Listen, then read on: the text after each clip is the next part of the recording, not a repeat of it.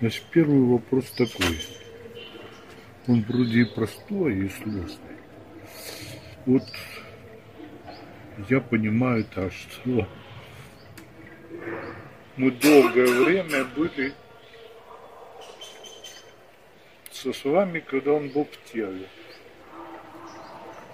Потом с вами ушел из тела. Вот как у тебя до того и после того, что у тебя было до того и что было после того. Вот что изменилось, что с тобой трансформировалось. Я понимаю, там возраст, ты опытнее, ты стал, набрал силу, вот это понятно. А вот в тебе именно что? Ну, начнем с того, что с вами никуда не ушел. А, дело в том, что большинство людей обращают внимание на то, что во внешнем мире происходит. А я с самого начала учил себя искать того, кто есть с вами, внутри себя. Поэтому для меня переход не являлся таким страшным, а, переход с вами и освобождение с вами от тела, сброс этого иллюзорного, скажем так, да, тела, хотя оно являлось божественным творением. Мы знаем, что с вами необычным образом пришел сюда. А, тем не менее, нет привязанности к физическим формам, потому что если человек разбирается в том, что на самом деле он себя представляет, то у него нет никаких сложностей с тем, чтобы принять с вами в том виде, в каком он есть на самом деле. В ощущениях, в радости, в любви, в понимании этого безграничного закона космического сознания, в понимании того, что с вами на самом деле это не тело, и он об этом все время говорил.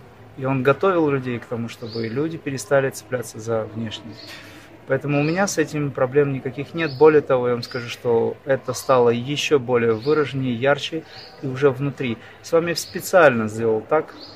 Может быть, раньше времени, не раньше. По большому счету, эти разговоры, они ни к чему не приводят. Важно, что мы научились ощущать в момент, когда с вами был проявлен, и что мы с собой сейчас несем тогда, когда он не проявлен. Вот я вам могу сказать, что эти ощущения безгранично внутри выражены как истина, безусловная любовь, мир, покой, ненасилие и внутренняя гармония. Поэтому Бог, если его искать где-то вовне, вы его не найдете. В вашей э, сегодняшней записи можно говорить слова Бог, разные? Все, что Понятно. Я могу говорить более научно, если хотите. Просто. Да зачем? Нам научно не надо. Вот смотри, твои переживания до и опыт осознания всего, опыт с ним и после того. Я возьму первый опыт с ним и возьму последний опыт с ним в качестве примера. Когда я не, звал, не знал еще с вами ничего, практически о том, что есть тело Сайбабы, так получилось, что в медитации меня Сай, которого я еще не знал, перенес вот сюда, в Утапартию. Здесь есть один храм. Я оказался в этом храме, я потом узнал это место. Когда я там очутился, я осознавал этот процесс полностью и понимал, что это не сон, не какое-то там трансовое состояние, это реально астральное присутствие. В этом состоянии я начал наблюдать за тем, что происходило в этом храме. Там сидели люди и медитировали. Когда мне стало очень интересно, это был, кстати говоря, 91 год. 1991 год. Там сидели, медитировали люди, и в этот момент я вдруг очень сильно захотел узнать, как же они медитируют, потому что я увидел там несколько разных конфессий. И храм был, как выяснилось, шиваитский, но он в себе содержал элементы всех религий. В астральном плане это возможно. В момент, когда я стал интересоваться внутренне, не мешая людям медитации, я почувствовал очень сильные вибрации со стороны спины. Меня некая сила развернула, и я упал на колени без каких-либо сопротивлений, без каких-либо непонятных мыслей. Мысли исчезли все. Передо мной стоял невысокого роста человек, я еще не знал, кто это. Он был в капюшоне, в синем балахоне, у него была трость, кстати говоря. Это очень удивительный цвет вот этого одеяния его. Из-под капюшона торчали странного вида волосы, похожие на такой шарик. Он сфокусировал глаза в моих.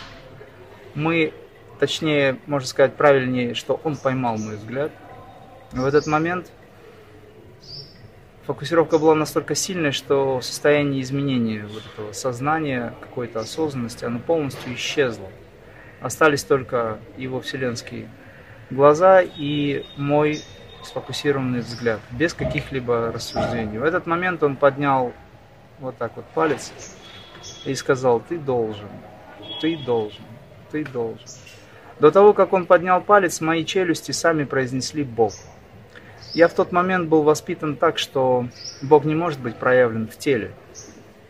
Это невозможно, потому что Он вездесущее присутствие. Если Он в теле, значит его где-то нет. Ну, так я был воспитан на тот момент. Но я четко знал в этот момент, в момент, когда мои челюсти произнесли сами, без меня, потому что я не думал. Я знал, что передо мной стоит Бог. За ним стояли люди в белом. Огромное количество, ну, огромное как, человек 10, может быть, 15-20. И вот, когда я стоял на коленях, мы были одного роста с ним приблизительно. Он дал мне понимание, передал дхарму, передал вот эту вот силу устремленности. С этого момента он стал периодически приходить ко мне. Лишь только через несколько лет я узнал, что его зовут Сати Сайбаба. Лик, волосы, ощущения, все те же, что и на Даршине. И последний момент единства, когда у нас был опыт в медитации, он пришел ко мне и дал шактипад, проведя рукой по позвоночнику, положив руку мне на затылок, дал вибрации духовной силы, объяснив, что он будет делать предварительно. И с этого момента нет ощущения, что он где-то, а я где-то. Поэтому у меня нет э, никаких, ну скажем так, переживаний по этому поводу. Научитесь чувствовать эти вибрации, эту плотность его присутствия внутри себя и вовне, тогда все будет правильно. То, что он ушел, и некоторых это очень сильно волнует, это говорит о том, что они чувствовали его больше внешне, но не успели развить его внутри, это ощущение. Научитесь видеть Творца внутри, потому что это единственная возможность правильного сосуществования с Богом. Если говорить о том, что еще должна быть дистанция. Но когда он внутри, вы всецело захвачены этим, и тогда дистанция полностью исчезает. Остается только он. Ну, ты сейчас известный человек. По сравнению с тем, что раньше был. И... Это вы виноваты. Вы съемки ведете. Я не прошу об этом. Нет, я, наверное, первую съемку с тобой. Наверное. Нет, у нас с тобой третья съемка, а, кстати. А, ну да, это да. третья. Ну, э, первый, наверное, я. Согласен? Ты всегда первый. Не, ну, фиг с ним. Я помню, когда я э, увидел Малахова в телевизоре, я вспомнил, что это я первый с ним беседовал, и он мне здесь в Варшаве в комнате сразу послал. Прямиком. Я ему сказал, тут у нас так не принято. Но вот он все равно. А потом да. сам прибежал со мной разговаривать. Есть регламент, видимо, у них какой-то. Ну да. Вот.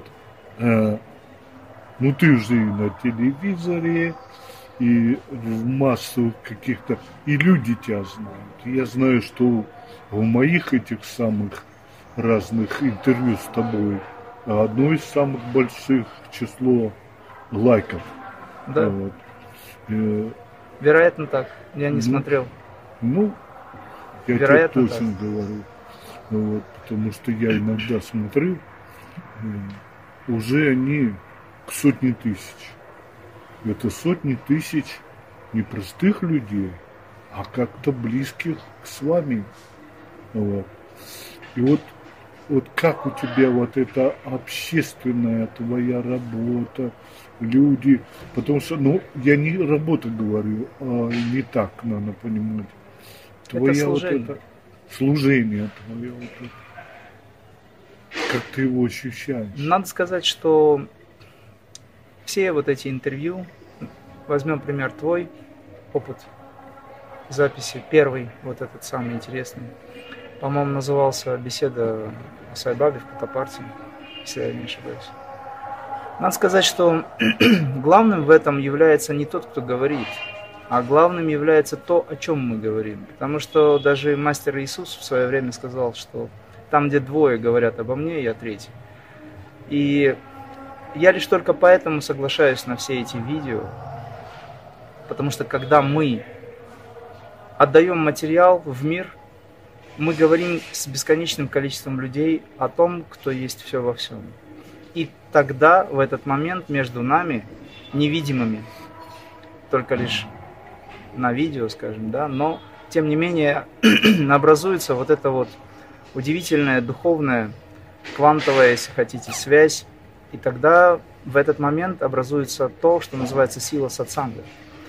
Это единственная причина, по которой я веду эти съемки. Ну или соглашаюсь на них.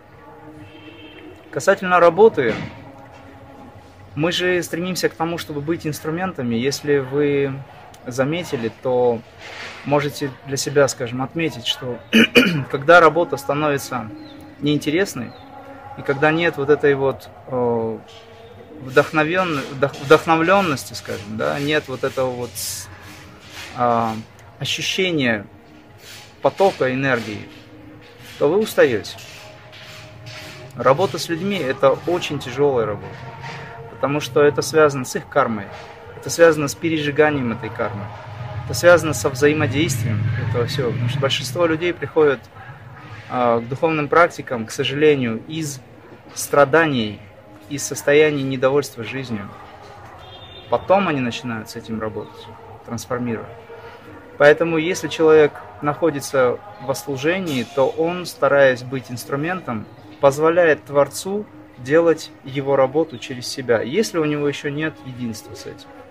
Только у него появляется единство, хотя бы более-более-менее проявленное внутри себя, ему становится радостно от того, что он это делает. Да, тело может устает, но оно быстро восстанавливается. Потому что Баба сказал, отдавайте, чем больше вы отдаете, тем больше я вам отдам. Больше я вам дам для того, чтобы вы снова и снова отдавали. Но обратите внимание, как его тело на протяжении многих десятков лет – день и ночь находилась в работе, в практике. Я часто говорю, что Бог всегда находится в работе, и это его великая медитация, потому что если Он хотя бы на секунду прервет свою медитацию, то нас с вами не станет. Поэтому Он в этой работе своей удерживает нас в своем поле, внутри себя, и мы должны радоваться от того, что эта вездесущая сила, она везде, она в каждом атоме.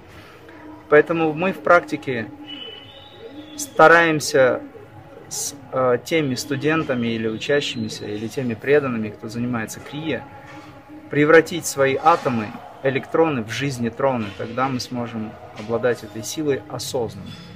И об усталости речи нет.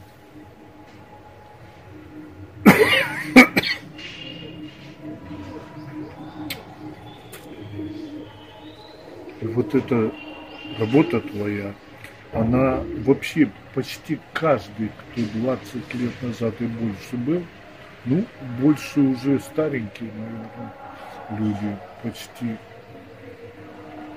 они получили какое-то, как задание с вами. И каждый в своем, кто занимается йогой с людьми, кто, кто куда. Я знаю, Гена Высоцкий, он ездит по стране и рассказывает о славе. С чего вдруг он певец, никогда рассказчиком не был. Вот. Случается ли рассказывать о с вами людям? Постоянно. Собственно говоря, рассказы о с вами, они не заканчиваются только рассказами истории, которые были вместе со с вами, который с вами устраивал интервью различного рода. У меня было более 30 интервью потрясающих.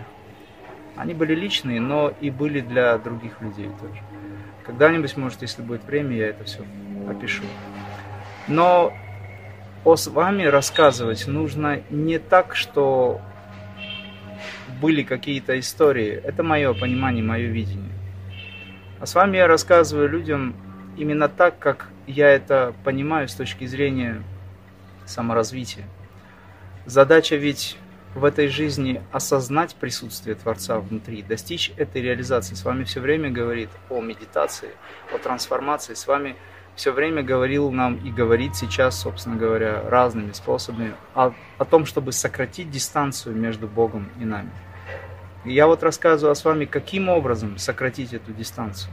Конечно, имя произносится очень часто. Конечно, большинство людей, э, которые приходят на сессии, на семинары, приезжают на ретриты. Вот сейчас у меня 70 человек здесь. Многие из них не знали о том, кто такой с вами, но они находятся в Путапарте. Потому что, когда они попадают на семинар, я говорю о том, кто такой с вами, они знают, откуда я, они знают, каким образом я получил инициацию в йогу, в крия. Они знают, каким образом я получил шактипат, как это работает, как Бог все время с нами взаимодействует. То есть это очень важные знания, и, конечно же, я советую читать литературу с вами. Все то, что с вами говорил, вынашивать сердцем. И люди очень благодарны Бабе за то, что он оставил это учение. Учение, как сократить путь между Богом и человеком, как прийти к Богу, проще говоря. Задача наша быть инструментами. В момент, когда происходит работа, он сам выбирает способы, каким образом сделать ту или иную задачу выполнить. Но что интересно, мы в этот момент не являемся какими-то роботами, которые просто исполняют его. Мы являемся сотрудниками. Это очень глубоко или высоко, если хотите, осознанная работа. И даже то, что сейчас происходит, это его работа. Поэтому мы не устаем. Я это понимаю. И вот смотри, э, сразу такой вопрос просится э, про крия-йогу. Давай про крия-йогу. Ведь люди не осознают, когда начинают это из крия-йогой заниматься. Э, по моему убеждению и опыту, любая йога от хатхи до чего хочешь может изменить вообще сразу. Просто он думает, что он руки и ноги поподнимал, а изменить сразу всю жизнь. То есть можно подумать, что это подражание Шиве какое-то, а меняется вся жизнь, резко меняется. И сколько я не знаком с разными инструкторами, опыта, которых опыт большой, и сколько я опыта не имею, я говорю, а почему же вы не говорите людям об этом, не предупреждаете это в этом, хотят ли они, не хотят. Ведь многие идут, наверное, и на крию в том числе ради удовольствия какого-то. Хотя она далеко не удовольствие. Дело в чем? С точки зрения йоги высокого пути, я буду говорить о той крие, которую я преподаю. Потому что очень много направлений и систем и очень много разновидностей йоги. Но в реальности я не совсем согласен с тем, что происходит сейчас в мире йоги.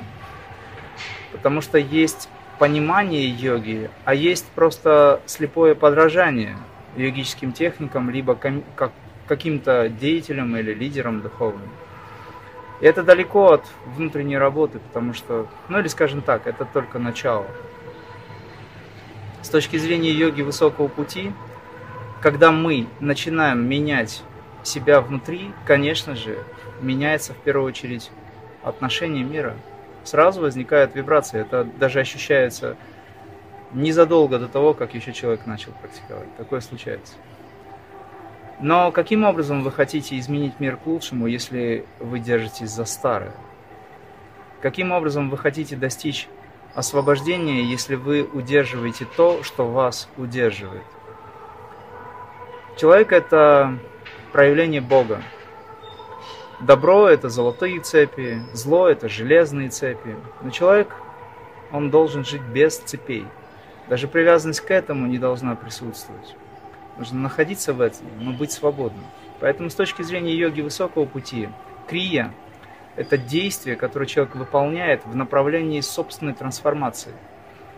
И, как я уже говорил, достижение вот этого внутреннего гармоничного состояния, вот этой сад чит ананды, которое возможно, если вы возьмете под контроль свой личный индивидуальный аспект и направите его на божественный. То есть это единственная возможность. Крия дает такую возможность. Человек должен быть мистиком в своей жизни, человек должен быть смелым, он должен быть кшатрием в духовном отношении, воином света, чтобы что-то преобразовать, если он действительно хочет. Как правило, это происходит тогда, когда ему совсем нехорошо в жизни. И тогда он думает о том, что надо что-то изменить. Но с вами говорит, не ждите возможности или ситуации, когда вам будет плохо. Начинайте это делать сейчас, чтобы не было плохо, потому что все можно трансформировать. Поэтому крия, она не является какой-то системой, где человеку будет плохо. Крия – это преобразующая техника. И опять же, знания настолько универсально поданы, что они не нуждаются в том, чтобы дополнительно что-то делать. В одном действии вы совершаете изменения на всех планах. Но когда вы их совершаете осознанно, потому что крия – это осознанность, то эта осознанность не позволяет вам впасть в уныние или в страдание, потому что вы понимаете, что происходит.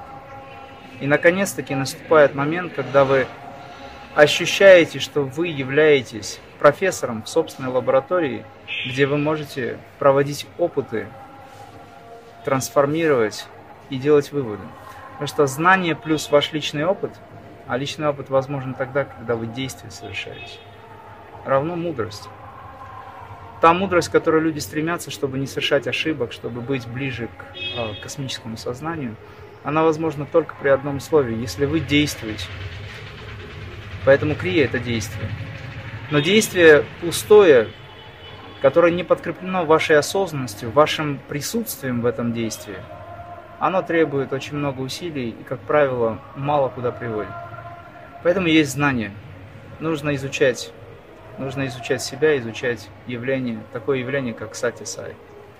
Тогда ваша крия будет настоящей. Много молодежи приходит к тебе, и молодежь увлекается, и быстро трансформируется. Э, ну, как сказать, это же такая благость, если это молодые люди будут сразу трансформироваться.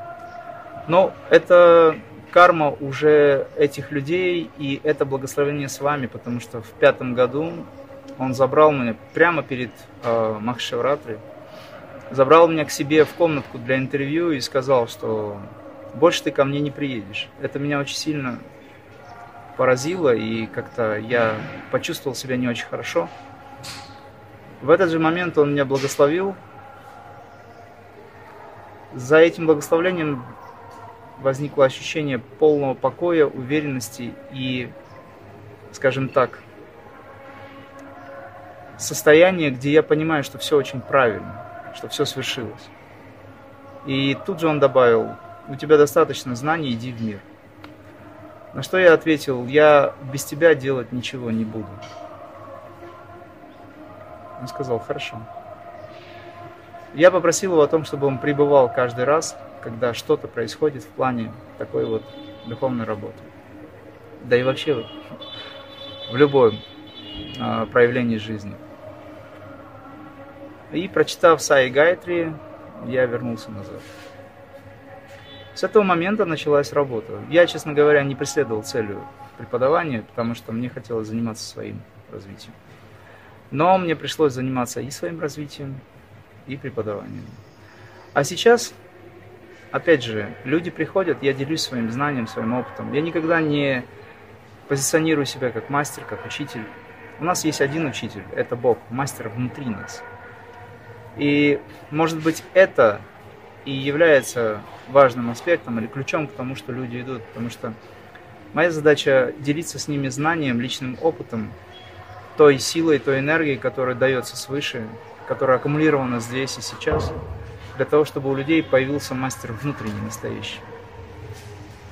Это одна главная задача, и все. Больше никаких других задач нет. Все остальное люди сами могут. Можешь ты сказать, что ты человек знающий прямо вот сейчас, а не верующий? Есть два типа верующих людей. Есть люди, которые верят в Бога, и есть люди, которые верят Богу самому. Вот я второй тип. Когда ты веришь Богу, ты доверяешь Ему, и когда ты впускаешь Бога внутрь себя, Духа Святого, начинаешь осознавать, медитировать, трансформироваться в этом состоянии, знания являются сами собой. Когда вы медитируете, между вами и Богом дистанции нет, нет никакого расстояния, нет никакой разницы. Когда вы выходите из медитации, вы должны сохранить это ощущение. Для этого нужно работать над собой. Бог есть сила, мудрость и абсолютный покой. Поэтому, когда вы общаетесь со Творцом, вы проявление этой силы, мудрости и покоя. Дистанции нет. Соответственно, ваше пребывание в Боге – это пребывание Бога в вас, в вашем божественном сосуде. И это происходит все в позвоночнике. Позвоночник с точки зрения йоги высокого пути – это алтарь. Тело наше – это храм, истинный храм, где находится Творец.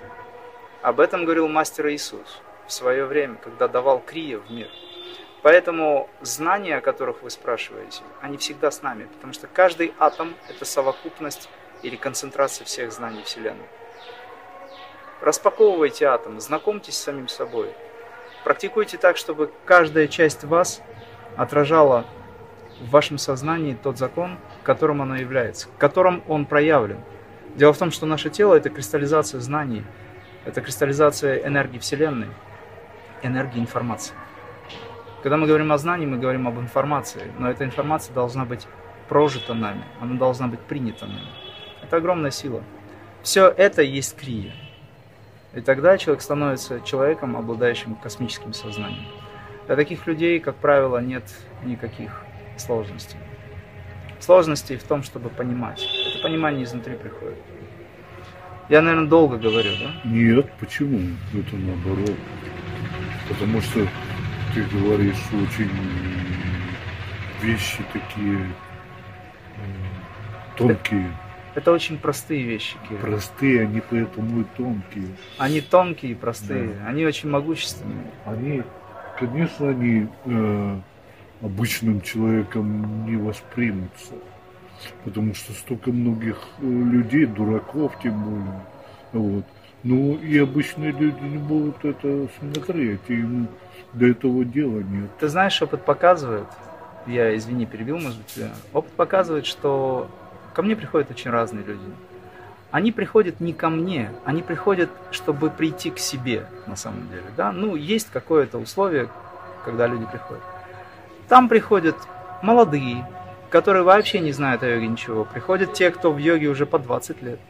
Приходят инструктора, приходят бабушки, которые говорят, мы очень любим с вами, помогите нам сделать так, чтобы мы могли ощущать эту любовь постоянно, не ментально, а по-настоящему. И все они практикуют крия. И они все все понимают. Потому что это наука. Наука Бога реализации. Для меня крия это Бог. Для меня крия это с вами. Когда мы говорим о какой-то системе, о каких-то техниках, без вот этой внутренней сути, без философии. А что такое философия? Это не болтология. Философия – это конкретное практическое учение по достижению, по освоению или соприкосновению с тем, о чем вы мечтаете. Ну или к чему стремитесь. Поэтому опыт показывает, что люди все понимают. И потом, что такое понимание или знаю, или чувствую, или не понимаю? Это всего лишь работа нейронов. В практике крия мы переписываем нейронные связи, мы воссоздаем эти нейронные связи, мы работаем с тем, что та энергия, которая с нами все время, поскольку у нас есть тело, она нас буквально пронизывает собой, она и создала это тело, она и создала эту кровь, все, что с этим связано, органы и системы, клетки, молекулы – атомы. За атомами стоит эта же энергия. Это энергия самосознающая сила. И она как раз таки занимается тем, что наше знание или понимание, оно появляется в момент, когда вы практикуете. То есть мы развиваем нейронные сети. Мы развиваем нейронные связи, и бабушка становится профессором в конечном итоге. Несмотря на то, что ей много лет. Кстати, и молодеют тоже. Поэтому я не считаю, что те наши преданные, которые уже много лет, они постарели, я считаю, что старость это иллюзия, которую нам навязали, по сути. Мы либо позволяем себе стареть, либо нет. Я, например, не чувствую себя на тот, э, на те годы, которые мне календарно, там, допустим, возникают. Я себя не ощущаю. Я даже делал как-то, тестировал себя, то клетки, они соответствуют 29-30-летнему возрасту. Ну, пусть будет 30 лет. Но я не ощущаю себя даже на этот, э, скажем, календарный уровень, не ориентируюсь, не ощущаю себя. Потому что если ваше сознание связано с телом, то ваше тело всегда будет выражением вашего сознания. Если ваше сознание связано со Творцом, то это бессмертие, эта сила, эта мудрость, она всегда будет проявлена. Да, когда-нибудь мы покинем это тело, потому что требуется другая жизнь, требуется другой опыт. Но при жизни, получив опыт единства за предел, пределами тела, вы обладаете качеством, которое привносите тело также и ваш телесный храм может служить очень долго. Кстати говоря, наши органы, они э, по своему качеству устроены таким образом, что энергии для их работы хватает на тысячу и более лет. Поэтому учтите этот момент. А почему человек быстро стареет? Да потому что он мыслит так, что ему приходится быстро стареть. Измените отношение к себе. Вы энергия, духовная сила, вы не тело не ум. Вы энергия.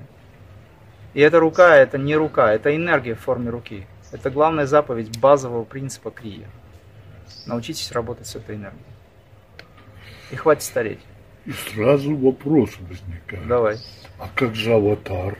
Человеческий Бог в человеческой форме. Так. И он прожил конечную жизнь и что-то у него там менялось, он хромал, вообще в инвалидной коляске ездил. И это самое, простой человек скажет, вот, о чем ты говоришь, какие-то иллюзии рассказываешь. Он еще и кушал и ходил в туалет. Ну, конечно. Но это же не значит, что он а, не был аватаром. Объясню, в чем дело. Ты приходишь ко мне в гости – я могу на тебя смотреть сейчас? Или обязательно Нет, сюда смотреть? Туда. Хорошо, Кирилл приходит ко мне в гости. Кирилл Аватар. Я очень рад этому. Я его очень люблю. Это мой духовный брат, я его давно не видел. Он живет почему-то в Одессе. Несмотря на то, что он аватар, он живет в Одессе. Я живу в другом месте. И вот я его очень жду, он приходит ко мне в гости. Он побыл у меня, погостил, ну, скажем так, недельку световых лет. А потом говорит, ты знаешь, я ухожу. Я говорю, почему ты уходишь? Ты же должен быть здесь, ты же аватар. Он говорит, ну у меня же есть много миров. Есть абсолютное сознание, в котором я пребываю. Я побыл у тебя в гостях, пришло время уходить. Аватар имеет право делать все, что он считает нужным. Он пришел в гости, дал нам возможность лицезреть, дал нам возможность получить его милость, его благословение. Для чего он это сделал? есть одна только причина, по которой он пришел. Эта причина выражена следующим образом. Она достаточно, идея коротка, но объяснять ее очень долго придется. Но я постараюсь это сделать быстрее, напрягая собственные нейроны. Есть одна причина, по которой он пришел. Для того, чтобы мы научились чувствовать, что Бог очень близок нам – мы настолько далеко отошли от собственной природы, от своего высшего я, от того парам атмана, который везде и всюду, что мы забыли вообще, где он находится. И когда мы обращаемся к Богу, мы вообще не знаем, где он. Мы куда-то в пустоту, поднимая иногда руки вверх, глаза вверх, не всегда даже. А иногда голову опуская вниз, просто думаем, что же такое, где он, почему он меня не любит, почему, почему и почему. Хотя вот это почему надо заменить на для чего для того, чтобы и так далее. Так вот, он пришел для того, чтобы показать, что он нам очень близок. В Коране сказано, что Бог намного ближе, чем ваша артерия в вашем теле. Это указывает на то, что Баба пришел к нам в гости, побыл с нами, дал принцип, дал возможность прочувствовать, дал возможность ощутить эту близость к Богу, оставил после себя учение, которое позволяет человеку прийти к этой сути, собственной сути. Он ведь не говорил уходите куда-то, он говорил внутри, я внутри. Иисус говорил, Царствие Божие внутри вас есть, свет внутри вас есть. Поэтому постоянное пребывание аватара здесь в теле, оно приучило бы людей и расслабило бы их концентрацию на внутренней работе. Так со многими и произошло, поэтому они страдают от того, что сейчас нет тела. Они привыкли к форме, привыкли к телу. А задача ведь была найти Бога внутри себя. Это единственная возможность достичь садчит анандам. Садчит анандам – это истина, бытие сознания, блаженство. Сознание, которое находится в истине, оно обязательно достигает состояния блаженства. Касательно того, что он вел человеческий образ жизни внешне, опять же для того, чтобы показать нам, что он близок, что когда мы едим, и он с нами ест. Когда мы что-то делаем, он с нами делает. Научитесь это помнить, осознавать, ощущать. То, что он был в коляске инвалидной и вел такой внешний образ жизни, как будто бы слабенький, это было для того, чтобы люди поняли, что вся негативная карма тех, кто приходил осознанно или просил его, она была пережита им, самим. Он пережигал карму людей, десятки тысяч людей, миллионы людей. И, кстати, благодаря ему мы и живем еще, потому что на сегодняшний день есть информация о том, что на Земле могло быть несколько раз очень страшных событий. Они не произошли только по одной причине. Он, кстати, предупреждал об этом. Ну и также, когда мы привыкаем к тому, что он рядом, мы привыкаем к тому, что он человек, и начинаем вести себя так, и общаться с ним так, как будто он человек. Принцип «ты мне, я тебе». И это уже не уважение. Поэтому вы получили эту энергию, получили это явление. Будьте любезны, работайте над собой. Это я так по-доброму. С вами никуда не ушел с вами ушел внутрь. Если говорить о том, что он куда-то ушел, он переместился внутрь вас. Теперь вы с вами, каждый. Запомните это. Все эти годы до этого, когда он был в теле, он говорил, вы воплощение божественной любви. Что такое божественная любовь? Это сам Бог. Он ушел внутрь. Если мы воплощение божественной любви, то наша прана, апана, вьяна, удана, самана, все пять видов энергии – это воплощение любви. Наша жизненная сила праны – это воплощение любви. Наше космическое сознание или трансцендентальная энергия – это воплощение этой любви. И знаете, что самое главное? Каждая душа, которая сейчас на Земле обрела дживатму, то есть стала телом, каждая душа является той, которая возникла прямо из первоисточника. Каждая душа возникла из абсолюта непосредственно. Поэтому каждый человек, если он осознает эту прямую связь, он станет абсолютным. Это цель и задача. У меня нет с этим никаких проблем или противоречий. Просто нужно работать, нужно любить то, чем вы являетесь. Нужно изменить отношение к тому, что вы чувствуете. Нас приучили думать о бренной клетке, бренном теле, тело умрет, развивайте дух – Нельзя развить дух, если вы не используете инструмент. Это первое. И второй момент важный. Нельзя осознать собственное бессмертие, если вы не осознаете его в каждой клетке. Эволюция тела – это не эволюция телесного храма ради долгой жизни. Это трансформация вашего сознания, потому что все каналы, которые отвлекают вас, переключая вас на внешний мир – все привязанности, все связи, мысли и так далее, они мешают вам войти в состояние единства. А мастер Иисус говорил, войдите в храм свой, то есть осознайте себя внутри этого. Затворите все двери и окна. То есть отключите по очереди или сразу пять органов чувств, которые мешают вам осознать свою истинную природу.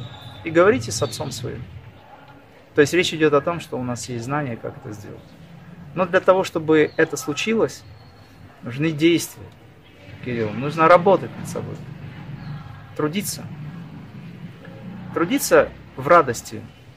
Труд, труд, труд в радости, он не, не отяжеляет жизнь. Он делает человека творчески выраженным. Мне, например, было бы скучно жить, просто так ничего не делать. Поэтому я стараюсь что-то делать в направлении созидания.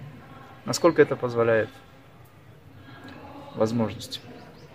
А возможности есть, кстати, очень большие. Можно сказать, что каждый человек аватар. Или аватар Конечно. в каждом человеке. Конечно. Сначала аватар в каждом человеке, потому что у человека нет такой, скажем, развитости или понимания. Это начало пути. Когда вы медитируете, вы понимаете, что вы и есть проявление Бога. Так вспомните, о чем говорил Иисус. Опять же, разве не сказывал я вам, что вы боги все? Там боги с маленькой буквы. Но это и говорит о том, что то, что есть все во всем, единство, оно проявило себя в многообразии. Единство в этом многообразии – это та же суть, которая проявлена в каждом человеке. Каждый человек это аватар, в моем понимании. Не тот аватар, который сейчас принято, которым сейчас принято называть людей аватар, которым кто-то пользуется. Нет. Это высочайшее присутствие Творца, где вы осознаете, что я и мой Отец одно. Либо вы осознаете свое высшее Я. Либо вы близко очень. Это называется медитация. Медитация это не просто сидение, это ваша жизнь активная. Медитация это постоянное осознавание Творца в вашем действии, в творчестве, в жизни. Кто-то чихнул и подтвердил правдивость этих слов. Все случается. Поэтому медитация случается, и самадхи тоже случается. Тогда, когда мы готовы. Йога – это образ жизни. Ты да. можешь это вот а не какие-то там занятия, увлечения. Сначала занятия, увлечения. А потом образ жизни. Понимание растет, знание приходит, мудрость пробуждается, и тогда человек понимает. Посмотрите, простая вещь. Каждый человек боится смерти. Для того, чтобы не болеть, а это страх смерти, болезни проявлен, он делает все возможное, он ищет какие-то средства. Это элементарно. У него есть понимание, что он должен жить долго. У него есть зацепка – эта зацепка неплохая для того, чтобы быть выраженным, достичь чего-то в этой жизни. Соответственно, когда он занимается практикой йоги, сначала он, может быть, ублажает свое эго, чтобы быть как-то лучше кого-то, а потом начинает понимать, что не лучше, а прекраснее. Не лучше кого-то, а вместе. Потому что йога меняет сознание. Йога это единство. Йога это единство с Сотворцом, но Творец проявлен всецело в нашей жизни. Тело наше – это не только это тело. Жизнь наша – настоящее тело. Поэтому человек, который занимается практикой йоги, он по реакции нашего тела жизни понимает, насколько он продвигается. Освобождаясь от мусора, от грязи, можно сказать, да, это пока еще двойственное состояние. Входя в эту адвайту, недвойственность, постепенно очищая сознание, он обретает свет – единства. Вот это йога.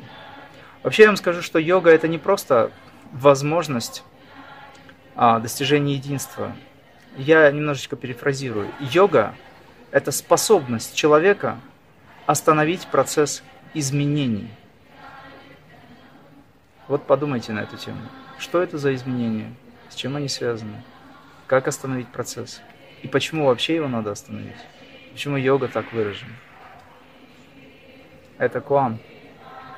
На него есть ответ и нет. Это нечто, что заставляет человека думать. Ну, это вопрос, на который нет ответа. Потому что вопросы делятся на две части, на которых ответы в вопросе и на которых нет ответа. В этом, о чем я сейчас сказал, нет вопроса, точнее нет ответа, не потому что там нет ответа, а потому что там есть необходимость переживания. Это переживание не заканчивается. Поэтому вы не можете конкретно остановить этот процесс Или этот вопрос решить простым ответом. Вы будете все время находиться в работе. И каждый раз будете постигать все новое, новое, новое. Безграничные знания. Когда-нибудь, может быть, достигнув космического сознания, вы скажете, теперь я знаю ответ на этот вопрос. Почему йога – это способность остановить изменения различные в вашей жизни, в вас. И для чего это нужно было? Этот вопрос ввергает сознание человека, который обладает пытливым умом, или любознательностью, или желанием достичь освобождения, подсказку даю. Этот вопрос ввергает человека, сознание человека в действие по достижению этого всего. И по пути он начинает понимать, что происходит. Но этот путь не заканчивается, он открывает огромное, безграничное начало. Кстати говоря, самадхи – это не последняя ступень в йоге. Это только начало жизни. Находясь хотя бы в сахадж самадхи, вы способны творить жизнь безгранично, всецело, все время. Творите свою вселенную. Занимайтесь творчеством. Не живите просто так. Оставляйте после себя что-то,